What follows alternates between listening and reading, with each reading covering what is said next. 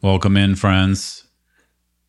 Today, I'd like to guide a short meditation practice in opening the heart towards those we dislike. This really goes into the category of loving kindness meditation or metta meditation. Metta is a, a Pali and Sanskrit word for loving kindness. And today, I want to focus specifically on doing this practice towards either people we have challenges with, struggles with, we're annoyed by, we people we dislike, or situations we dislike. So you can take your preference of what you want to work with in the practice. It can be either towards a specific person or a group of people, um, or it can be towards something in your life that's challenging right now that you really wish would just you know vanish or go away. I think either are are useful, and I'm often working with opening my heart shifting my perspective, not just towards people that I'm, you know, having a challenge with, whether that's momentary or, you know, more medium or long term challenges with someone.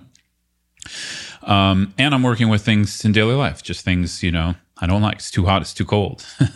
uh, you know, woke up on the wrong side of the bed. All of those kinds of things, right? Uh, from you know to obviously we can bring in stronger or more um, profound challenges as well, depending on where you are in your practice. So, before we do a little bit of um, loving kindness towards someone who is dislikable or a dislikable event or situation, I want to introduce um, some of my thoughts on, on why I think this is even useful. So, particularly in the Buddhist traditions, we don't usually reserve loving kindness for only those we like. Actually, we would call this a biased form of loving kindness. I think for a lot of us, it's a starting place. So it's not that it's wrong to practice loving kindness meditation towards ourselves or those we we like. Um, it could be a you know a stepping stone for us, just a starting place. It's not it's not bad, but it also is limiting because we're not applying that same care and kindness, and um, yeah, we're not trying to open our heart towards the wider scope of relationships in our life. So this is usually why we include equanimity meditation in in the Tibetan traditions at least we include that first. We usually put that meditation as a preliminary because that's really working with bias towards three kinds of relationships in our life. Relationships that are um, warm and comforting for us. And therefore we we like we usually like those people more. We we like or enjoy those relationships more. That would be one category. The next category would be the one we're working with today um, people we dislike because they did something that made us feel uncomfortable or went against something we believe or or maybe hurt us right? That's also possible. And then the third category is um, those we're indifferent towards so the majority of the world falls into that third category usually because, you know, there's only there's only a limited amount of people we can meet uh, in our lifetime, and uh, most would go into an indifferent category, not because we're you know we don't like them, just because we don't know them, you know, and and therefore usually our bias goes towards, um, okay, it's just another person in the world. So what we're doing first in equanimity practice is we're trying to open up a um, wider field of care, a field where we can start to see the worth of all beings, not just those we're in relationship with actively, uh, but those we don't know, um, those we may never know. So we're starting to include them in our heart. We're starting to open our heart of care more. Now, some people might ask, why? Maybe for some of you, you don't have to ask that question. And some people may ask why. And I think there's a very simple answer. It's because just as we ourselves want happiness, they also want happiness. It's as simple as that. And usually we're preferencing our happiness first, and then we're preferencing those um, we like first, right? And then those we're indifferent towards usually goes into that second category if, if you know where our preferences and biases lie. And then, of course, those we dislike, you know, normally we're not that interested if they're happy or not. Actually, sometimes when we don't like someone, we actually rejoice when they they encounter harm or suffering. And from a Buddhist perspective, of course, this can be harmful to others, but really the one who experiences harm in these states of mind that we're biased towards is us. we're the ones who experience the suffering because we're more closed down. And from a Buddhist perspective, this also adds to our fundamental predicament of what we can call the self enclosure. This cocoon we build around ourselves, our identities and egos, trying to protect um, what we think is self. And from a Buddhist perspective, this is really the fundamental suffering. Uh, this is the fundamental predicament that perpetuates all of our suffering from more gross emotional and physical suffering to subtle types of dissatisfaction and pain and suffering. So, in one way, it's more intelligent to start to work with our biases of who we include in our field of care because it also affects us. It affects how we hold ourselves. It affects how we um, obviously interact with others, but just on the level of, you know, in our personal life, our own minds, our own emotions, we usually suffer more the more we're clinging on to our own happiness. We usually also suffer more the more we're experiencing aversion to a certain person or situation in our life. So you can think about this. It's not a blind belief by any means. It's just something I've thought about. I've chewed on for for many years as a uh, Buddhist practitioner and meditator. And yeah, for me, it's pretty clear. This is, you know, this is the process in my daily life. I'm, you know, coming back into my cocoon of self or my self enclosure. And then I'm practicing meditation in the Dharma to try to open. And of course, over the years, it allows one to become more open. But I find it more to be a work in progress, not necessarily like something we perfect. Um, I think it's something we just open. And some of us have more challenges in one area, and, and some of us have challenges in another area. So we're all different in our relationship to this. But I just wanted to introduce this not just from a um, secular perspective, but also a, a, a Buddhist perspective that there's a reason for this because, you know, this preoccupation with what we think is self and how we need to provide safety only for this, you know, not thinking of others or thinking of only those we like, this actually perpetuates our our predicament and keeps us locked in a cycle of pain. Um, and it's not immediately obvious what I'm talking about. This is something we have to, you know, reflect on, and often we have to bring some studies from uh, Buddhist teachings in. But it's incredibly useful when we start to bring this into our life and reflect in these kinds of ways. So, without any further ado, um, you all are welcome to meditate with me now, whether you just want to do this to work with a difficult relationship or a challenge you're having in your life, just on a temporary level, or if you're interested in the ideas I was sharing about the self enclosure and how we can open from that self enclosure, you know, gradually. Um, either of those motivations are welcome. As far as posture goes for meditation, the main thing is to allow your back to rest upright, feet flat on the floor if you're sitting in a chair, or if you're sitting on the ground, finding a posture with the legs crossed, maybe placing something under you that you can sustain for about five or 10 minutes here.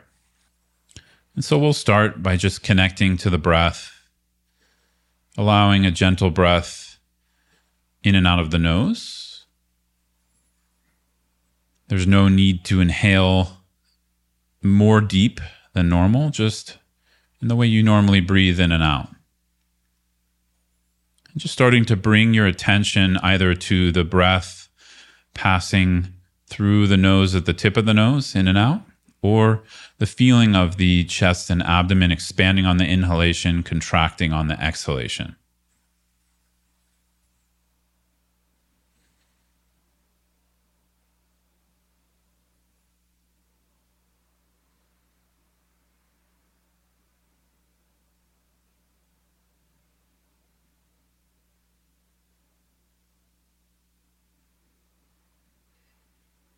And don't worry if you have thoughts that come and distract you. Just notice when thinking happens and come back to the breath momentarily.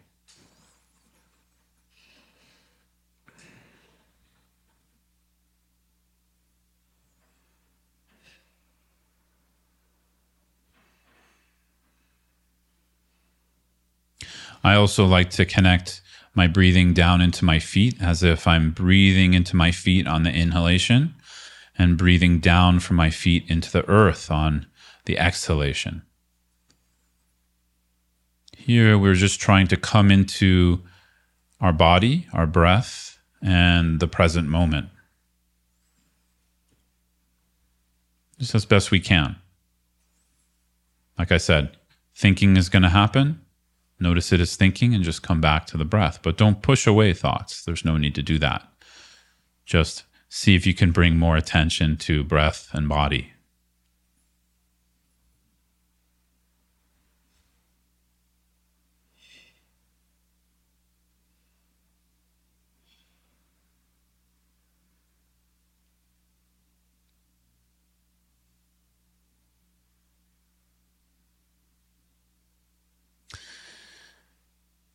So, as I said a few minutes ago in the introduction to this practice, some of us may want to start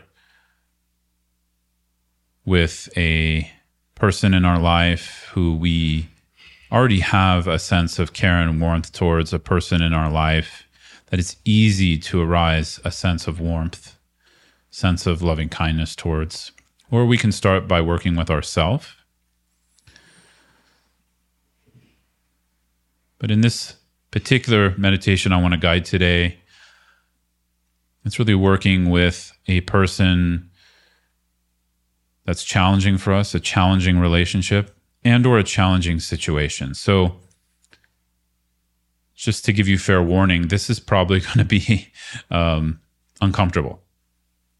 So I like to mention that because then we can take that into account that, okay, I, am ready to work with this. So it takes a little bit of guts, a little bit of um, strong or, or positive intention that I want to work with this. I see the value in this. And then we're willing to face a little bit of uncomfort in bringing to mind a situation or person that we dislike. So I'm going to give some examples of what I might work with in my meditation here. So for me, sometimes um, construction noise where I live is really difficult for me. So when there's loud construction, loud trucks going by my house, I have very uh, sensitive hearing because I was a musician for a long time. So my ears immediately go to what's passing. And so this is something that becomes a situation, a phenomena, you know, not necessarily a person, but a thing happening that I start to dislike and I start to get tight in my body. I start to resist. And then similarly, maybe the driver of said truck or a construction worker where I don't even know the person, but suddenly they moved from the stranger or indifferent category to someone I dislike just because they're doing something that I'm perceiving as dislikable. So this would be, you know, an, a, an example that's coming to mind for me. So I want you to reflect on one that's alive for you right now. I recommend if you've never done this before, I recommend do not bring in like, you know, someone who's done something really awful to you or a loved one. There's no need to bring in a traumatic situation here. Just something that was disagreeable, annoyed you. Um, yeah, something like that. And as I said, as we start to reflect on it, we also start to experience in our body and mind a relationship to it where it's bringing it back into the moment. So one may think, well, why would I ever want to do meditation that brings something uncomfortable in? And we're doing a little bit of more of a mature meditation here, right? I, I hope I already made it clear. This is really about opening up to areas of our life that we tend to close down towards. So at some point, if we want to live a happier, more free, more open life, in our emotions and our thoughts, we're going to have to face these kinds of things. Otherwise, we're always closing down into our self enclosure, what I like, what I don't like, and getting stuck there.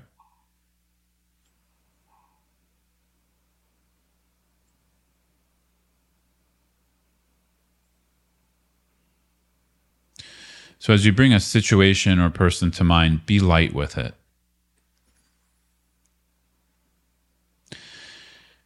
And mainly what we're going to do is we're going to open up a reflection first. So if it's a situation, reflecting on the nature of the situation.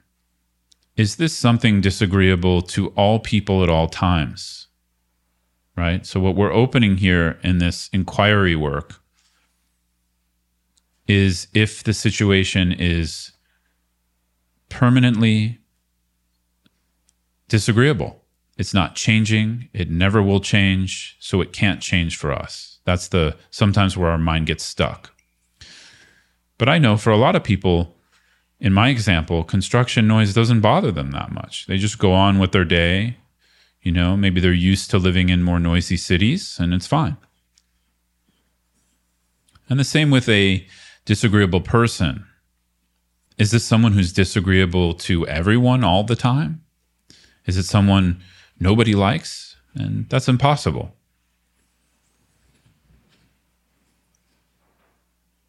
Everyone has someone they deeply care for in their life and are cared for by a family member, a friend,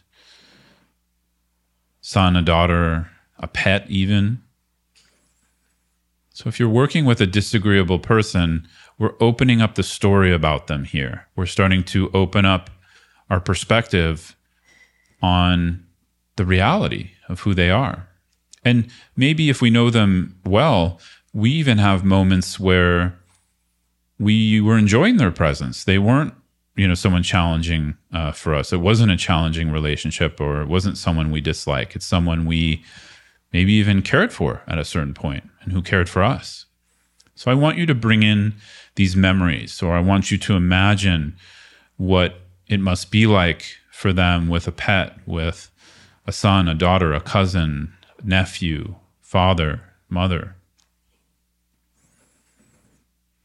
And like I said, this is challenging because our mind usually resists this because it wants to cling to the idea that the person is disagreeable or or in my case I want to cling to my self-righteousness about you know there shouldn't be construction here blah blah blah right so notice where you can open and we challenge our own perception and stories and fixation, we challenge it gently. We're not trying to deny our own experience.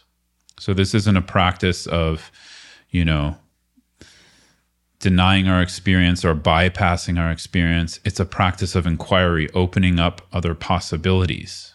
It doesn't mean our current view needs to go away either.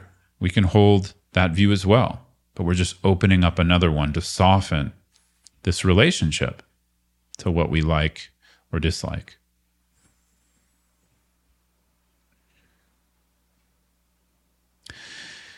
And in metta or loving kindness practice, we also include phrases of care. What I often find in my practice is it's really useful to open up this inquiry first. But at a certain point, we can start to offer care in the form of a phrase that we repeat silently in our mind towards the person we dislike or situation we dislike.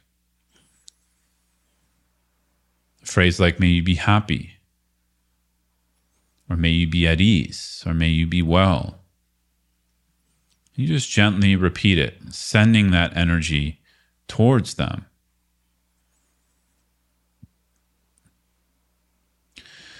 Or as we start to open through the inquiry itself, we can feel the coldness and the stagnation starting to shift.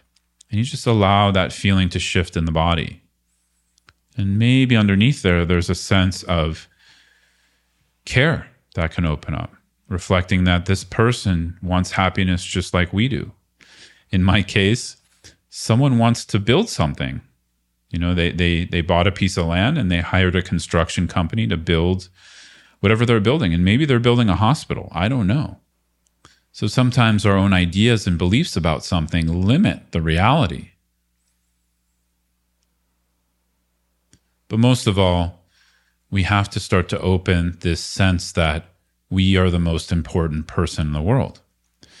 And when we're opening this, it doesn't mean we're not valuable. It doesn't mean we're not worthy. We're not any more worthy or less worthy than the situation or person we're working with. But we start to come into a sense of equanimity and then loving kindness. That just as I want happiness, I want them to be happy too. Just as I want quiet and no construction around my dwelling, they also want to build something. So who's right? Whose whose purpose is more worthy or valuable? Both are. And similarly with another person. Doesn't mean we have to like their beliefs or that maybe their beliefs are, are, are actually harmful. But what they're looking for underneath is peace. What they're looking for is happiness, even though they might be going about it a way we don't agree with, or that actually does cause harm. So again, we're not bypassing anything here. We're just recognizing the basic worth of ourself and the other, and that we both want happiness.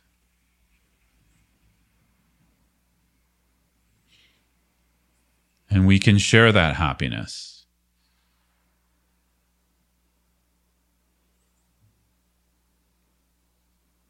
So we'll just take a few more moments either to send loving kindness through a phrase, like may you be happy, may you be well, or just allowing our bodies and stuck ideas, beliefs, and perceptions to shift.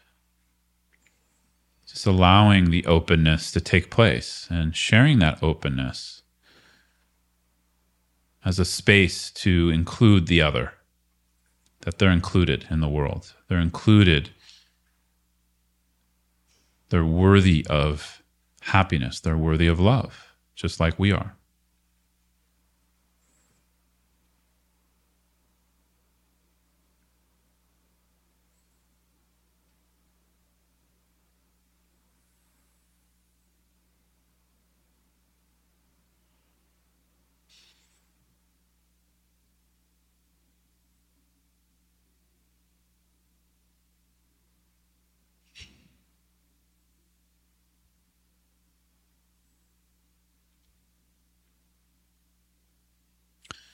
And when you're ready, you can gently open the eyes, just continuing with that connection to breath, connection to feet, connection to the earth or ground below you.